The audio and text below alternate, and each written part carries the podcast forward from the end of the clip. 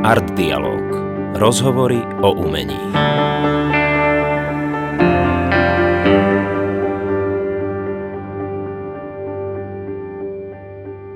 Ahojte, vítame vás pri ďalšom dieli nášho podcastu Art Dialog, ktorý moderujem ja, Robert Pospiš, spolu s Martinom Silajom. Ahojte. A dnešným našim hostom je spisovateľ, publicista, teológ, Michal Havran. Ahoj, Mišo. Ahojte. Ďakujem za pozvanie. Ďakujeme, že si došiel a spýtam sa ťa takto z ostra. Pamätáš si naozaj zlú radu, ktorú si dostal v živote, čo sa týka tvorby alebo písania? Áno, pamätám si ju veľmi dobre. a ale je to veľmi stará príhoda. V no nevadí, vieš čo, toto pohodíme do A príhoda pochádza vlastne z Gimpla. Uh-huh. Ja som chodil na metodku v Bratislave uh-huh. a mali sme profesora, ktorého nebudem menovať Samozrejme. z úcty jeho, k jeho trvalej, ktorú nosí dodnes. Ešte ho popíš trochu. Určite, ne, ne, ne, on už, on už vie, o koho ide. Áno. A on eh, mi proste povedal, že eh, každý, kto chce písať, pretože situácia bola totiž taká, že my sme tam prebrali po Petrovi Matulíkovi eh, gymnaziálny časopis a mhm. ja som sa stal šéf-redaktorom. A bolo, bola to taká dosť veľká výzva, lebo ľudia, ktorí poznajú Peťa Matulíka, vedia, že on je dosť taký rázny človek, ktorý presne vie, ako majú veci vždy vyzerať. Teda oni boli ešte navyše aj starší na Gimply mm. a teraz sa tie rozdiely vekové už vymazávajú medzi ľuďmi, ale je rozdiel, keď si prvák, druhák na Gimply a keď je niekto štvrták a povie ti, že odovzdávam ti časopis a povie ti to tak, že keď to proste nebude vyzerať tak, ako si predstavujem, tak e, ti ho zoberem. Tak ti ho zoberem, alebo sa ti niečo stane. Hej? Iha, ako, ale tak v dobrom, no, hej, akože, aby sme ostali na tej bohemskej mm-hmm. vlne. A vtedy mi tento náš e, učiteľ Slovenčiny vlastne povedal, že je veľmi dobré robiť tie texty. My sme tam aj také recenzie na biele divadlo. To bolo také veľmi módne vtedy. Jasne, jasne. Potom sa nejaké texty o Luduse objavili a mali sme aj pokus robiť nejaké reportáže, ale v rámci iba mesta mm-hmm. lebo však e, nemali sme ani peniaze na výjazdy a tak. A on mi vtedy povedal vlastne, že netreba písať o krajine vôbec nič. Že treba sa vždy zamerať iba na ľudí.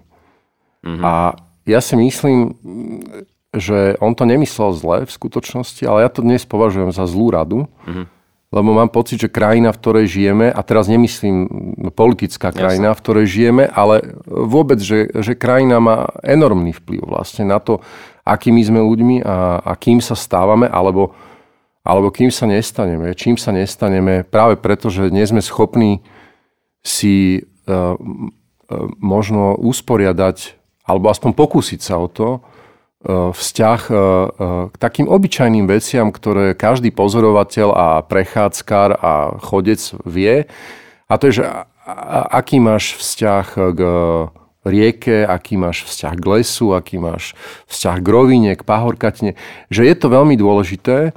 A keďže my žijeme v takom rozbitom horizonte, špeciálne v Bratislave, že máš tu aj, aj kopce, aj, aj rovinu, máš tu aj E, statickú krajinu, aj veľmi pohyblivú krajinu Dunaja, tak pre mňa to bolo vždy veľmi dôležité pozorovať to a, a možno aj skúmať trošku, že čo to robí s mojou predstavou o svete. A táto rada, myslím, že e, bola skôr e, takou typickou radou slovenčinára a, a, a, a profesora literatúry, ktorý bol absolútne e, už e, ukotvený v tom modernistickom duchu literárnom, že e, to, čo je na svete zaujímavé, sú ľudia. To je vlastne najdôležitejšia vec. Ale aj za cenu toho, že dajme tomu z toho ich profilu psychologického alebo estetického vylúčiš vlastne aj vplyv krajiny na ich konanie. Takže toto považujem za takú, podľa mňa dobre mienenú, ale, ale na záver zlú radu. Rada dobre miere. Uh, uh, no, tie sú najhoršie. No, Áno, tie sú veľmi... A mal si, keď hovoríš, že toto bola taká zvláštna... Mal si potom niekoho, koho si stretol a ten ti naopak dobre poradil? Že máš niekoho, čo si pamätáš ty, že vyslovene toto je človek možno, čo v tebe spustil niečo, že dobre? Áno, veľmi dobre si to pamätám a bolo to oveľa neskôr a bol to Eugen Gindl, uh-huh. ktorý e, presne je jeden z mála autorov na Slovensku, ktorý e, dokázal vlastne spájať e, krajinu s, s tou vnútornou krajinou ľudí.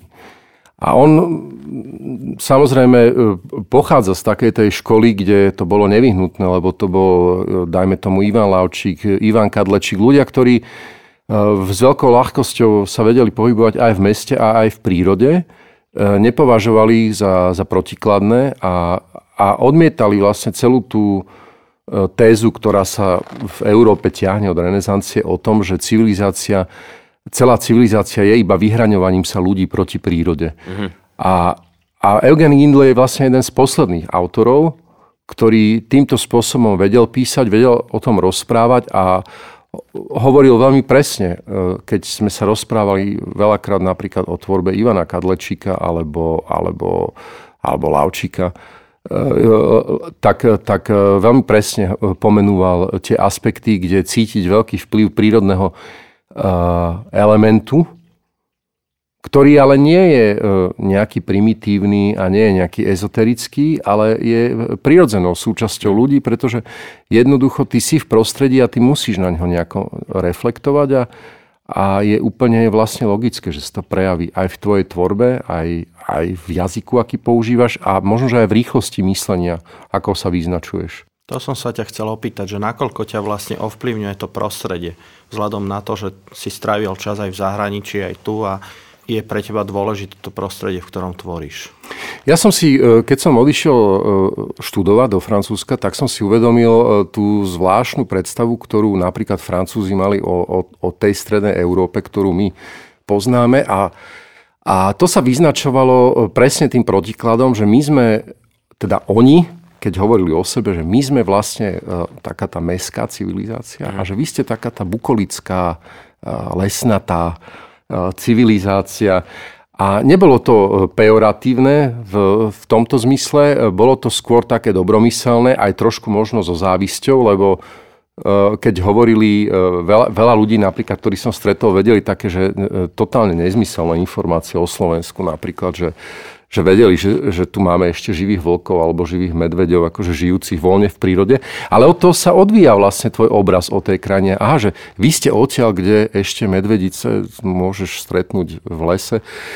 Ale, ale, ale zároveň, zároveň to, to, to, to sme akože my. Uh-huh. A mhm. teraz, vieš, e, špeciálne u Francúzov nevieš, nevieš chvíľu identifikovať, že, že či náhodou oni o tebe nehovoria v takom tom rusovskom jazyku, akože vlastne o takom akože už, ušlachtilom divochovi. Áno, áno, pekne povedané. Ktorý, ktorý žije s tými vlkmi a, a, a s medveďmi.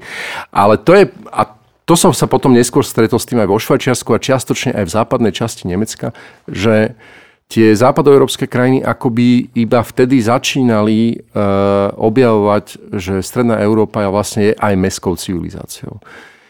A, a to je podľa mňa niečo, čo, čo dodnes vlastne trvá, akoby, že tento, tento zvláštny aj umelecký dialog. Napokon to nie je záhada, že vlastne jedna, nie, nie je to náhoda, že jediná uh, ucelená kniha francúzska, ktorá existuje o Slovensku, uh, pochádza z medzivojnového obdobia a je dielom jedného francúzského biologa a cestovateľa, ktorý bol fascinovaný slovenskými lesmi a napísal o, nich, o nich knihu, ale jeho napríklad tie naozaj mestské e, štvrte, neviem, veľké mesta, hej, teda v našej Košice, Bratislava, jeho to vôbec nezaujímalo.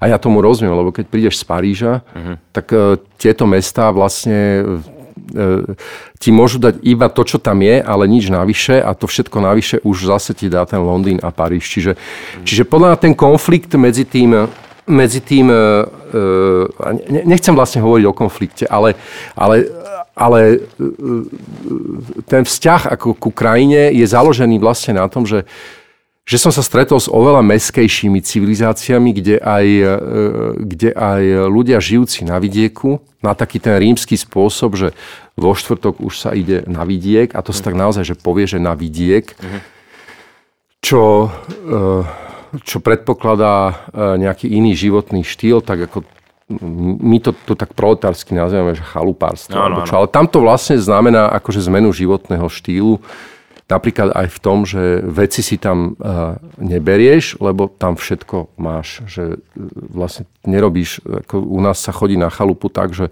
sa zbalíš, ako keby si išiel do Chorvátska na mhm. tri týždne, lebo vlastne tam nič nemáš. Lebo vieš aj to, že aj ti ju môžu vykradnúť, aj Áno, áno, rozumiem. Ale ty, to, čo sa Martin pýtal s tým prostredím, máš ty pocit, že sa to posunulo? Že odkedy si začal písať? A dneska, že blíži sa viacej k tomu, možno čo sa bavíme od začiatku, k tej krajine, od človeka, alebo je to naopak u teba? Toto, no mne sa ťažko hovorí o mojich textoch, vieš, že ne, nechcem akože ich posudzovať. Viem, že e, na, napísal som dva romány, ktoré sa vlastne odohrávajú iba v mestskom prostredí, no. ktorých ale príroda zohráva nejakú úlohu a a v tých, e, v tých esejach, e, ktoré, ktoré píšem do novín, tak e, tam, e, tam sa snažím dokonca celkom, e, celkom programovo ako písať mm-hmm. o krajine. Mm-hmm. Čiže a je to, je to práve spôsobené tým, že myslím si, že to, to, ten zápas akoby o tú mestskú civilizáciu, lebo, lebo to je, myslím si, že to je podstata ako modernity. Hej?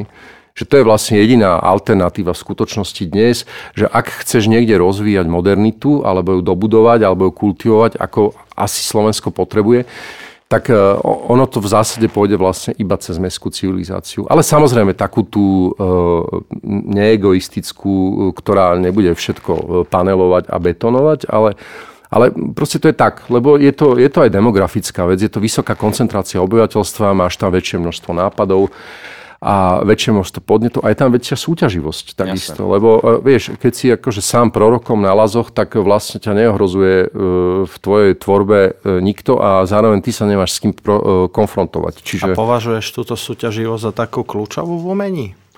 Že musíš mať vždycky nejaký, ako keby, vieš, že protipol, ktorý ja si myslím, že, že, ten, že ten umelecký dialog, a ne, ne, neviem teda, ako je to v hudobnej tvorbe, ale v písaní, ten dialog vlastne vedieš vždy bez toho, či e, nad ním premýšľaš alebo nie. Lebo aj tak napokon e, pri e, odozve negatívnej alebo pozitívnej ti aj tak všetci naznačia, že stále si súčasťou nejakého širšieho celku, kde ťa začnú ľudia porovnávať, vzťahovať na, na nejaké podobné, e, podobnú tvorbu alebo, alebo opozitnú. Čiže aj keď to nerobíš zámerne, si myslím, tak, tak sa vlastne dostaneš do tej situácie, že, že si stále v dialogu.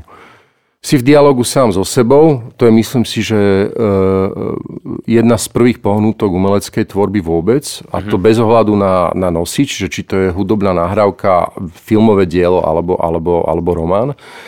A potom samozrejme s, s ľuďmi, ktorí, e, ktorým to nejakým spôsobom je určené, pretože chceš, aby to vyšlo, chceš, aby si to ľudia písa, e, čítali alebo počúvali. No a, a vlastne, čiže c, c, nie, ja, ne, ja neverím akoby, že na koncept toho autistického umenia, že, že vieš, to sú také tie demonické ikonické postavy z minulosti, o ktorých sa hovorí, že písali akože len pre seba a tvorili len pre seba. Ja tomu veľmi neverím, lebo ľudia nerobia tieto veci pre seba, pretože uh, pretože celá umelecká tvorba je založená, myslím, na tom, že chceš niečo povedať.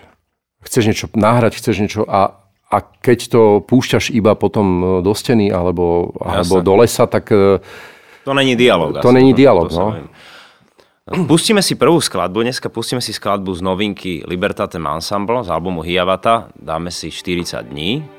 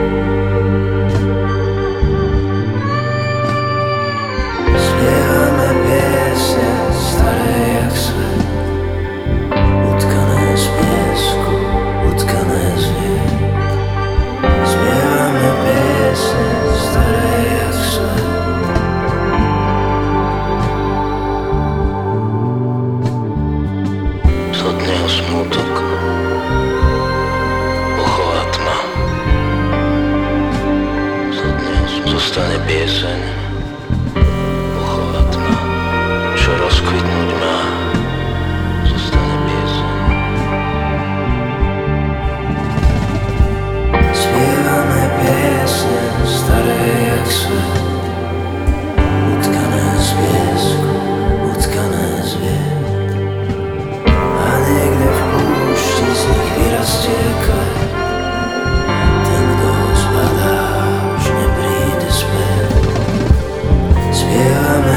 piesne staré jak svet Utkané z piesku, utkané z vied a niekde v púšti z nich vyrastie kvet.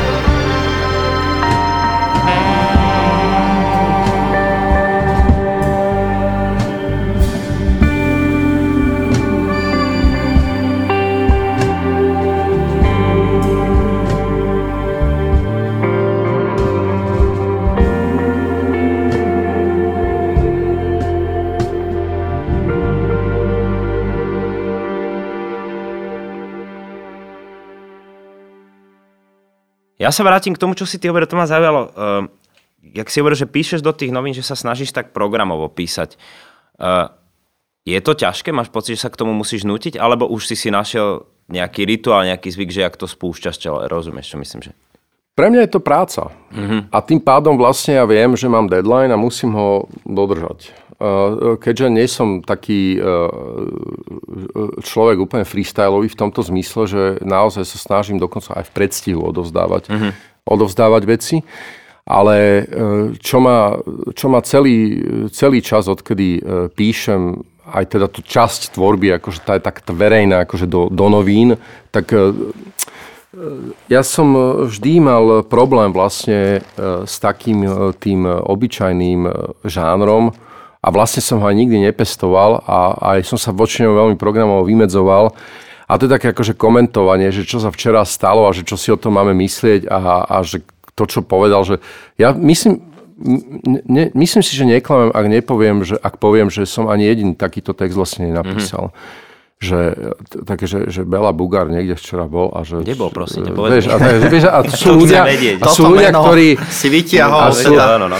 sú ľudia, ktorí sú z toho, vieš, úplne ako, že ich to strašne unáša a berie no, no, no. a ich to zaujíma, ale vlastne, že mňa toto nikdy nezaujímalo, že taká, taká tá taká tá bežná, bežná e, prevádzka. Zaujíma ma ale napríklad to, čo z toho vyplýva, že keď zoberieš súbor takýchto informácií o spoločnosti za, ja neviem, posledný rok alebo dva, tak vlastne vidíš, e, že, že, že niečo, sa, niečo sa v, tých ľuďoch deje. A to ma zaujíma. A skôr na to sa snažím prísť, že ale ale hej, programovo sa vyhýbam tomu. A píše sa ti to ľahšie alebo ťažšie? Vieš čo myslím, že za tie roky? Jak, že, keby si si povedal, že dnes, lebo podľa mňa to je jak v hudbe, že niečo už sa ti tak zautomatizuje, že si v tom, ale potom to občas tiež troška padne dozadu, je to únavné, vieš čo myslím? Tak áno, tak eh, mu, mu, podľa mňa musíš vždy, uh, uh, neviem ako to máte v, muzi- v muzike, ale, ale v písaní je to tak, že máš takú aj žánrovú pestrosť, mm. čiže môžeš vlastne, uh, vieš, že uh, keď sa ti už, uh, keď máš pocit, že, že toto je už ako rutina napríklad, hej,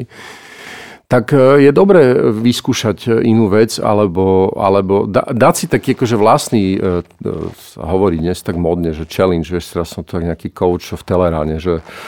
že Absolútne, počúvaj, chvíľku som sa cítil ako v Teleráne. Že?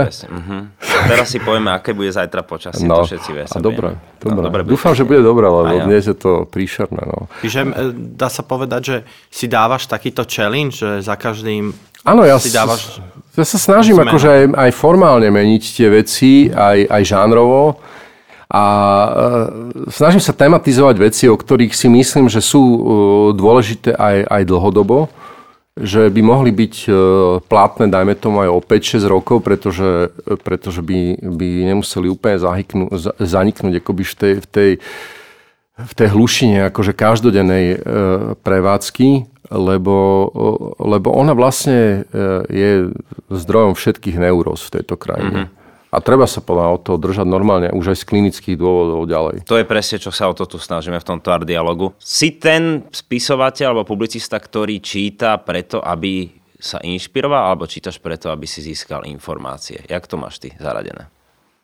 Záleží od toho, že aký typ literatúry. Mm-hmm. Beletriu čítam preto, lebo, lebo sa snažím e, stále e, e, pochopiť písanie. Mm-hmm a, a pochopiť takú tú starú dobrú vetu, že, že v literatúre je najkľúčovejšia dobrá veta. Že keď vieš napísať dobrú vetu, tak mal by si, máš, máš celkom solidný základ, aby si s tým mohol niečo urobiť, ale to samozrejme tiež neznamená, že sa ti ešte aj niečo podarí. Mm-hmm. A tých e, dobrovetných autorov a autoriek e, je ešte stále dosť. Ono už to samozrejme v tej zálahe čoraz kratších a stručnejších e, textov na, dajme tomu aj na sociálnych sieťach a, a dokonca aj prenos, vieš, také e, pokusy, že písať literatúru na sociálnych sieťach, alebo že Áno, ja, ja som už toho svetkom. Je to tam? Deje je, sa to, je to tam. Sa to deje, a potom sa to vlastne vydá. To, čo to sa, sa vydá, napíše, hej, to som minule videl, vydáva že sa vlastne vydávajú aj dokonca iba také fakt, že, že brepty, e, proste veci, ktoré my sme si ešte normálne aj dodnes že ty si to dnes s kamarátmi píšeš do SMS-ky, aj tu s Robom, keď si niečo hm. napíšeme. Že nejaký... A my máme veľmi dobre, podľa mňa, keby vyšlo knižne, bolo by Vieš, to a, ale niekto to vlastne považuje, Aj sú tam ale že... aj horšie veci, čo by sme sú tu tam aj horšie, ale tak eh, to by bol director's cut. Director's cut, áno. Od, od 18 rokov. Áno, akože, čiže máš pocit, že... Jak, lebo zaujala ma tá jedna veta. Jakú dobrú jednu vetu z knihy si pamätáš? Keby som sa teraz pýtal, to je ináč, vieš, že povedz nejakú dobrú vetu z nejakej dobrej knihy. Máš takú, čo si pamätáš? Ja mám veľa zapísaných napríklad. No tak ale to si nepomáhaj. Ale to si nebudem pomáhať, takže dobrých vied je je neurekom. Oni, oni nie to sú také ktorej knihy toto? Dobrý to je, nie, nie, to, je, to je z Twitteru. To je konflikt zemianstva. nie, nie, dobrá veta je som, ne, môže po skladbe mi príde, budem na ňom Samozrejme, zavoláme, zavoláme do, reda- do Košickej redakcie. Do Košické... Ne, lebo rozumiem tomu... Hráme na želanie. Hráme na želanie, dneska večer iba naše albumy, vieš, pomerne skromní sme. Nie, lebo zaujalo ma to, čo si povedal, že sa deje, a ja som si všimol tento fenomén, že z týchto statusov, a dokonca si myslím, že tí ľudia už keď píšu tie statusy, uvažujú nad nimi ako nad literárnou tvorbou. Áno, je to tak a asi s tým nič neurobíme, ale je to proste komické. Pre mňa je to teda strašne komické, lebo, lebo si nemyslím, že to je literatúra. Čo si myslíš, že je literatúra? Čo si, keby, vieš, povedať tým ľuďom, akože možno aj týmto mladým, lebo myslím si, že toto je aj tej mladšej generácie je to fenomén u nich, že oni sú akože tak, ako my to máme v hudbe, že už sa albumy nevydávajú, vydáva sa stream, niekedy sa ani stream nevydáva, je to na stránke. Čo by si povedal, že, tie, že pre teba znamená tá literatúra skutočná? Čo to je? Ja som, mám rozpačitú odpoveď v skutočnosti. To je jeden z dôvodov, prečo stále čítam, lebo snažím sa pochopiť, čo je e, literatúra a mám takých niekoľko e, malých e, čiastkových odpovedí. Jedna vec je udržiavanie jazyka. Mm-hmm. To je čisto taká tá, tá najliterárnejšia vec, si myslím. A to je práca s jazykom. Mm-hmm. A to je vlastne, keď si zoberieš, že e, celá literatúra je vlastne iba kabalistickým, e, kabalistickou operáciou s 27 písmenami abecedy, tak to akože, to je nieco.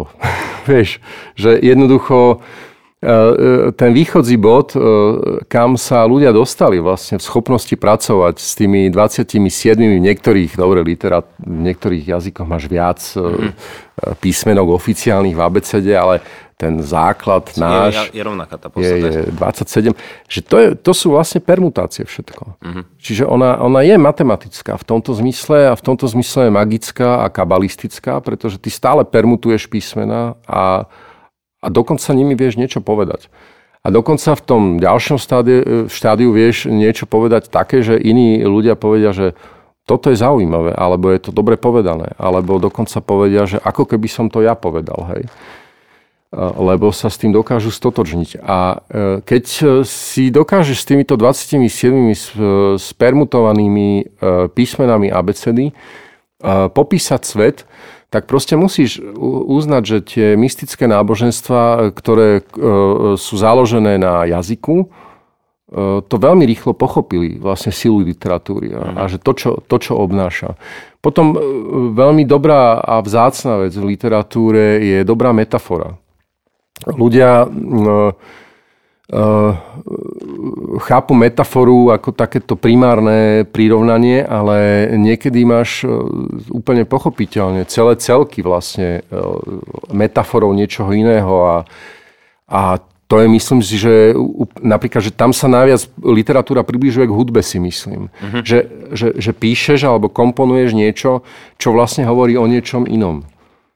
A, a že tí, ktorí to majú pochopiť, to pochopia. Čiže e, je tam stále aj ten iniciačný rozmer.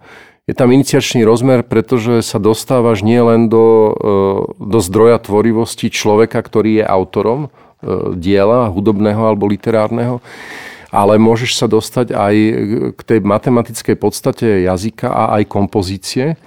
A vlastne potom skončíš pri tých Valériho teóriách, ktorý vlastne hovorí, že, že poézia celá je vlastne iba matematika. Mm-hmm. A to je dôvod, prečo na 15 rokov prestal písať poéziu a ve, venoval sa iba matematickým výpočtom, lebo hľadal proste ten prienik e, a, a našiel ho. On to v tých e, zošitoch svojich vlastne veľmi popisuje, akurát, že e, myslím si, že e,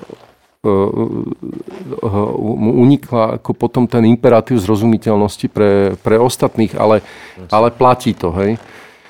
A potom e, ja napríklad nepotrebujem veľmi príbehovú literatúru a dokonca ani v lete na dovolenke nepotrebujem príbehovú literatúru. Že ne, ja, ja, ja, ja som nikdy nebol napríklad veľkým fanúšikom kriminálky, hej, že že ideme z bodu A do bodu C, že mne je to vlastne aj jedno, že či to vypátrajú alebo nevypátrajú. Že mňa vždy zaujímalo na dobrom krimi to, že akým spôsobom sú popísané pohnutky tých ľudí a, a, a že či sú dôveryhodné a autentické, že či takto nejako môže vznikať zločin a, a to je dobré. A keď je dobrá kriminálka, tak je to fantastické. A keď je nevyriešená, tak ja som vtedy úplne ako hotový. To je najlepšie. Teraz sa z toho, áno? Hej, hej.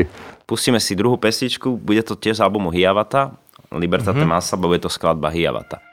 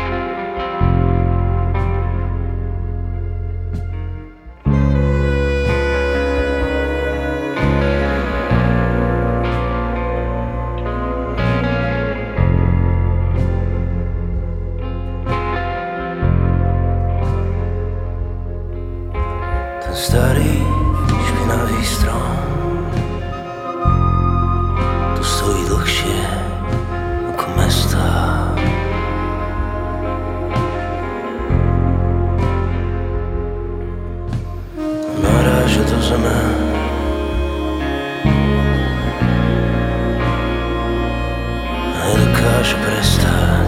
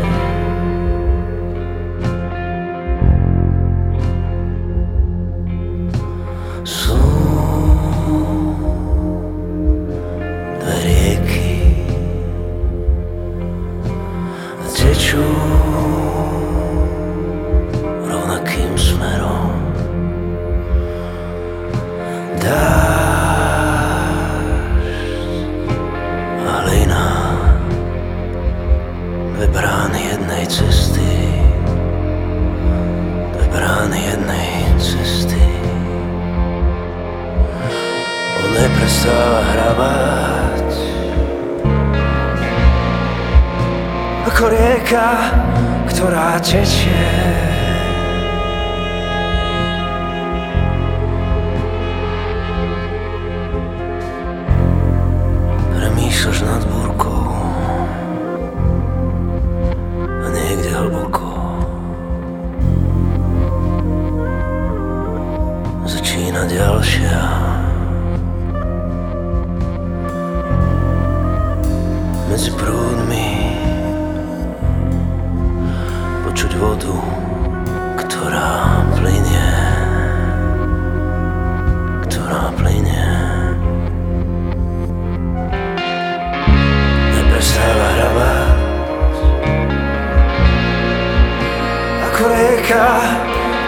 ktorá tečie.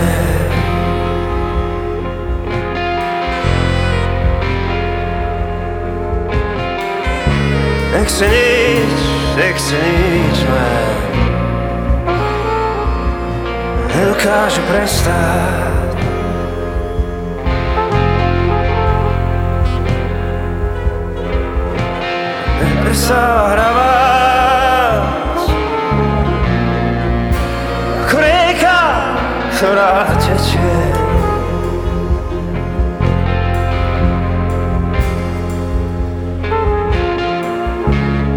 Nechce nič, nechce nič Nedokáže prestať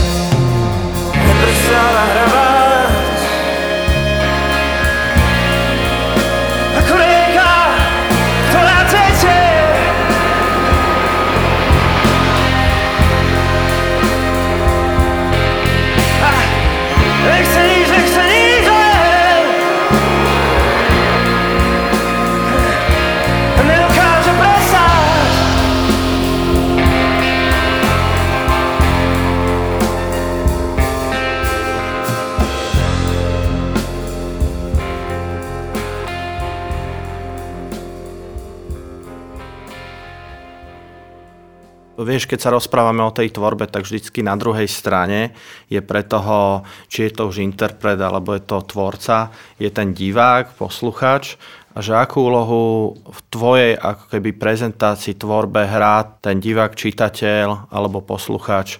No to je ako v rozprávke, v, v akejkoľvek, kde chce král vydať e, dceru, princeznu a prichádzajú tí poslovia, alebo dokonca všetci tí uchádzači mm. a, a prinášajú dary vlastne. Hej. A podľa mňa to publikum je tá princezná, ty je prinášaš dary a ona si ťa buď zobere, alebo ťa pošle proste preč. Prenové. Vieš, to je ako kazi sviet, hej, ktorý veľké dary priniesol a aj tak ho hrdla. A... Mm. Čiže je to, je to vlastne, že vždy nevyžiadané. Hej, to je podľa strašne dô... No potom už, keď je niekto etablovaný, tak samozrejme to je presný opak. Že... Ovplyvnila ťa niekedy nejaká reakcia, ktorá ti prišla späť?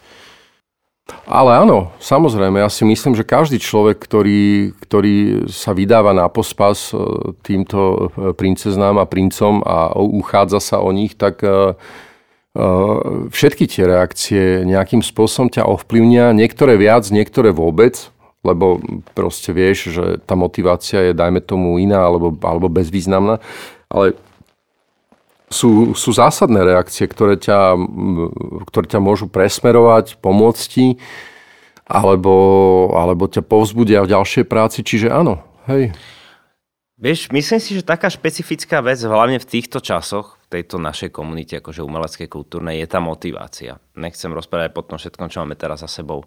Keby si mal povedať, že čo vlastne teba, lebo podľa mňa každý umelec to rieši, že furt si musí sadnúť za klavír, sadne si a ten počítač alebo za blok proste mm. píše a máš motiváciu. Čo, čo teba stále žene v tom písať? Vieš, čo myslím?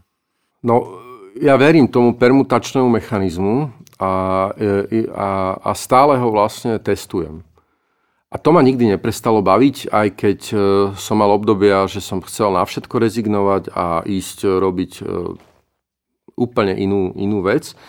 Ale ukázalo sa vlastne, že ja neviem bez toho úplne fungovať. Že aj keď som sa pokúšal, tak vždy som potom skončil tak, že som si robil nejaké poznámky, alebo, mm-hmm. alebo som si, mal som milióny všelijakých blokov a, a zápisníkov a, a potom prišli telefóny, tak som si začal do nich písať. Teraz som zase prestal do telefónu písať a znovu píšem do zápisníkov.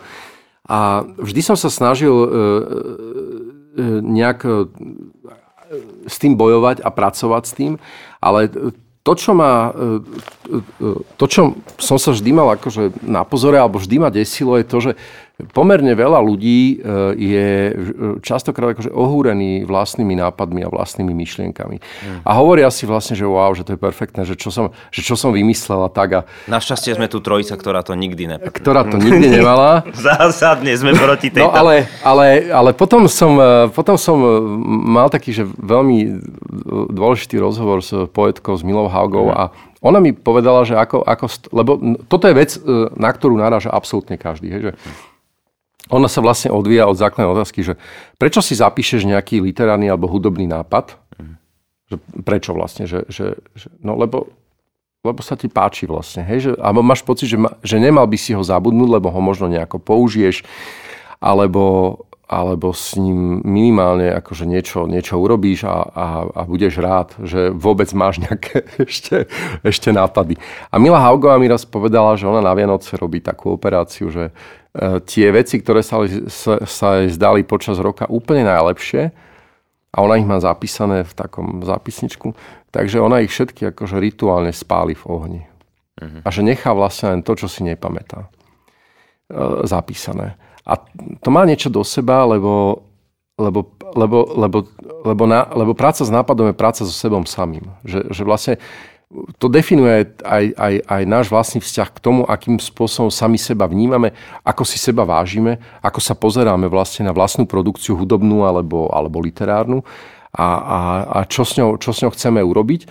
A ja som mal také obdobie zase, že aj, aj som si veľa písal a potom som si aj že veľa nepísal. Že, a že zámerne, že, že mal som fakt, že že za, za normálnych okolností by som 5-6 krát za deň vyťahol hmm. blog a, a telefon a, a vždy som si povedal, že a nezapísam si to, že naschal, že a toto ti urobím. Že, vieš, že je to taký akože boj aj, nechcem to tak ako psychologizovať, že sám so sebou, ale je to podľa nás zaujímavá vec, že, že uh, testovať vlastne aj hranice toho, že, že do akej miery sú všetky veci, ktoré si zapíšeš pôsobivé. Druhá vec je, že vždy to môžeš samozrejme vysvetliť asi tým, že je to Vždy môžeš, do, že, že sám seba dokumentuješ pre seba, pre vlastné súkromné účely a neurobíš s tým vlastne nič. ale budeš si možno pamätať nejakú asociáciu, že aha, že to som zapísal vtedy, keď sme boli tam a tam sedeli takíto ľudia a to je vlastne pekná spomienka alebo čo. Mm-hmm. Ale, ale tá práca um, vôbec, uh, keď si sa pýtal, lebo pôvodná otázka bola, že čo je to motivácia, že prečo si sadneš. Ja si, ja si myslím, že, že, že málo kto to má zodpovedané úprimne, do takej miery, aby, aby vedel, aby vedel priznať rôzne tie menšie motivácie, ktoré nás v skutočnosti berú. A to je podľa aj túžba po uznaní, túžba po, po úspechu, hej, v niektorých prípadoch po peniazoch. To je už také menej obvykle sa mi zdá, a teda dúfam, že ešte stále je. Ale, ale potom sú tie motívy, také tie akože umelecko-psychologické a tie sú podľa mňa veľmi zaujímavé, lebo väčšina z tých ľudí to robí proste preto, lebo musí a nevedia to vysvetliť. Možno, že je to aj geneticky dané. Že Možno je to biológia. Sa, hej, že hej. tak, jak sa narodí niekto s talentom pre niečo, rozvíja ten talent, tak ho to poháňa to, byť, to možno hej. v tomto smere. Proste musíš to robiť, lebo Hej. sa ne, cítiš nesvoj, vieš. Tak, no. Áno. Takú otázku mám v tom, že keď ty si napísal knihu, takže či si to dal, že či si si to tak overoval v tom svojom blízkom prostredí a mal si nejakú spätnú väzbu, a ešte si prípadne niečo opravoval, vieš, že, že keď niekto konzultuje s editorom alebo ja neviem, že nahrávame album, tak uh, komunikujeme to s vydavateľom alebo s producentom. Áno, pretože e, okrem, okrem akože úplne štandardných tých korektúr jazykových, tak máš aj literárneho redaktora alebo redaktorku a, a to je akože iný druh spätnej väzby, hej, že oni vlastne nespochybňujú tvoj umelecký zámer, pretože takže to je tvoja vec, hej, že oni Jasne. s tým nič nemajú. Ale pomáhajú ti, ak sú dobrí, pomáhajú ti, aby, aby bol čo najzrozumiteľnejší a najpresvedčivejší. A ja, ja si myslím, že napríklad v, v, v literatúre sú títo ľudia že úplne kľúčoví. Proste. Oni by naozaj, že bez nich by asi dve tretiny veci dnes že vôbec, vôbec nevyšli. Že keď aj čítaš, dajme tomu, rozhovory s nejakými veľmi renomovanými autormi svetovými, ktorí to vlastne do nemoty opakujú, že bez literárnej redaktorky, no, e, ktorá tri roky akože strávila vlastne zo svojho života so mňou, aby tento rukopis vyzeral tak, ako ho vy vidíte, že, že, to, že to tak naozaj je. Proste, že tí ľudia, e, oni suplujú do veľkej miery tú, tú, tú prvú čitateľskú vlnu a potom samozrejme sú kamoši, ale ktorí, vieš, dnes je aj veľmi ťažké v tejto dobe akože obťažovať niekoho, že 300 stranovým rukopisom a ano. napísané, že vieš čo, tuto ti to Treba posiel... písať do 150 strán, to sa ešte dá. No, po tuto ti to posielam, že keby si si to pozrel, vieš, tak vieš, že ľudia majú veľa vlastných vecí, veľa vlastnej roboty. Veľa vlastných kníh, vieš. Vlastných kníh aj, takže, e, ale áno, akože kapitoly post, e, po, e, pošleš, rozprávaš sa z toho, teraz už rok a pol sa nikto nerozpráva vlastne v krčme, ale, ale áno, hej, že je to podľa mňa veľmi dôležité a kľúčové a neexistuje nikto, kto Proste človek, ktorý povie, že napísal takúto vec a poslal do vydateľstva a tá vyšla, tak ja mu proste neverím. Neverím, neverím že, že sa to takto dá.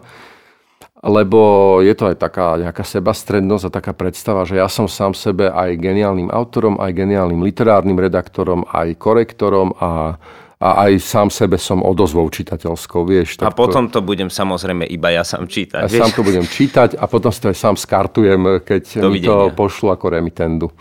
Ďakujeme, Mišo, že sme sa mohli teda porozprávať takto s tebou. Hosťom Art Dialogu bol Mišo Havran Michal. Ďakujem pekne. Pekný deň. Čau, čau. Vznik podcastu Art Dialog z verejných zdrojov podporil Fond na podporu umenia. Vyrobilo občianske združenie Art Fabrik.